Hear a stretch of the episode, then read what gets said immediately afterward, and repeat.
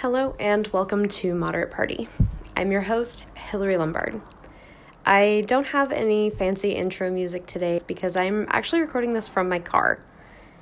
I came downtown to visit the Vietnam Memorial and pay my respects, and I just, uh, I really wanted to talk to you guys about it. For those who don't know and are too afraid to ask, Memorial Day recognizes those who gave their life serving in the military, whereas Veterans Day recognizes all, living or dead, that have served. I just Googled Memorial Day to make sure that I had that distinction right, and let me read you the articles that come up. 52 absolute best Memorial Day sales of 2021. Updated. These are the best TV deals to shop during Memorial Day weekend. Memorial Day sales 2021 up to 73% off grills, mattresses, and more. These days, Memorial Day is more synonymous with appliance sales than the people that died for our freedom, which is pretty fucked. Um, many of you may not know this, but Memorial Day actually got its start after the Civil War. Officially, the first national commencement of Memorial Day was held in Arlington National Cemetery in 1868. But historian David Blight actually found a primary source account from 1865, three years earlier, in Charleston, South Carolina. Confederates had buried dead Union soldiers in a mass grave at an old racetrack, and Though I have never dug or buried people in a mass grave, I can just assume that it is not quality craftsmanship that's going into that. Um, so when Charleston fell and Confederates evacuated, newly freed slaves dug up the bodies of Union soldiers and gave them a proper burial. And then in May of 1865, 10,000 people, mostly freed slaves, held a parade at the racetrack honoring the fallen, making it the first Memorial Day on record. Isn't that cool? I wish that we talked about that more, to be honest. Um, but instead, we've got mattress sales. So there's that. Um, I'm not judging anybody for buying things today. Um, I mean, a deal is a deal. I've done it. Um, but I think that that story about the first Memorial Day is an incredible story about freedom and honoring those who sacrificed so that we could have it. When I went to the memorial today, there weren't a lot of people there. Probably because it's 105 degrees and it's in the middle of a pandemic. But I wasn't completely alone either. There was a family, um, a mom, a grandma, and a little boy.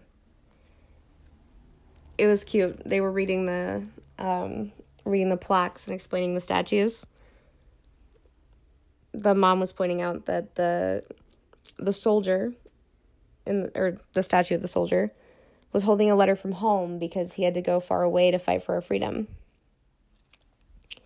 I think that they were there for the same reasons as me to pay respect and practice gratitude. And the other person there was, I mean, um, kind of like a, a young guy, probably late 20s, early 30s, uh, black guy, clearly military or former military, I guess. I don't know for sure why he was there. I could, but based on his expression, I could probably guess grief.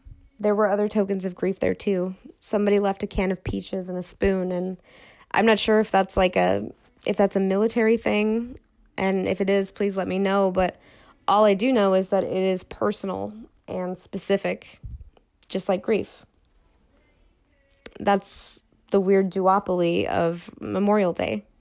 I can't really think of any other holiday that binds together grief and gratitude quite like Memorial Day. Up until last year, Memorial Day wasn't a big to do for me. I didn't really give it much thought. I associated it more with the start of summer, barbecues, cookouts, you know the drill. But these last two years, it's really hit different for me, or differently.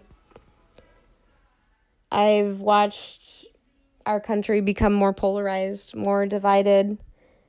I watched insurrectionists siege to our capital. I stressed out over the right to vote, democracy, um, the peaceful transfer of power. I never, I never really worried about those things before, but I worry about them now. I'm sure a lot of you do. I always thought of America as inevitable freedom, democracy, economic dominance, progress, compassion, liberty. All of those things felt as certain to me as the sun in the morning. But they're not. Not really. What I've been realizing these last two years is that none of those things are certain. They just felt like it for most of my life because a lot of other people gave their lives to protect it. For me, our country, our vision for the world, freedom, democracy, human rights, they died for it. What would you die for? Truly. Your spouse, your kids, your family? Sure. But what about like your neighbor or your neighbor's family? Would you give your life for them? Maybe.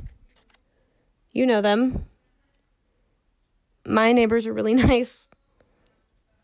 It's easier to imagine giving your life for people that you know because it feels more worth it, right? Like you love your kids or your spouse or your brother, your sister. So the idea of them being hurt, it's awful. You'd give anything you could to avoid it, but what about strangers? You don't know them. You don't necessarily owe them anything. Could you give your life for them? How about for an idea? That's all democracy really is, right? Or justice? Would you give up your future for those things?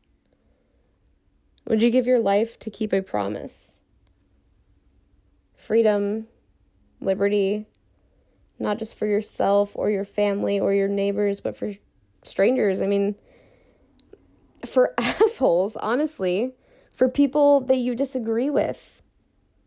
That's the promise of America the right to disagree, the right for all opinions to be equally protected, the idea that every single person is equally valuable, and that everybody has value, everybody has a voice, everybody deserves to be safe from tyranny. That is that's our promise. Would you give your life to keep that promise? I don't know if I've ever really thought about it, thought about the weight of all of it, I guess. Um,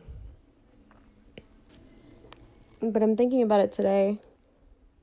I I don't know what else to say, honestly.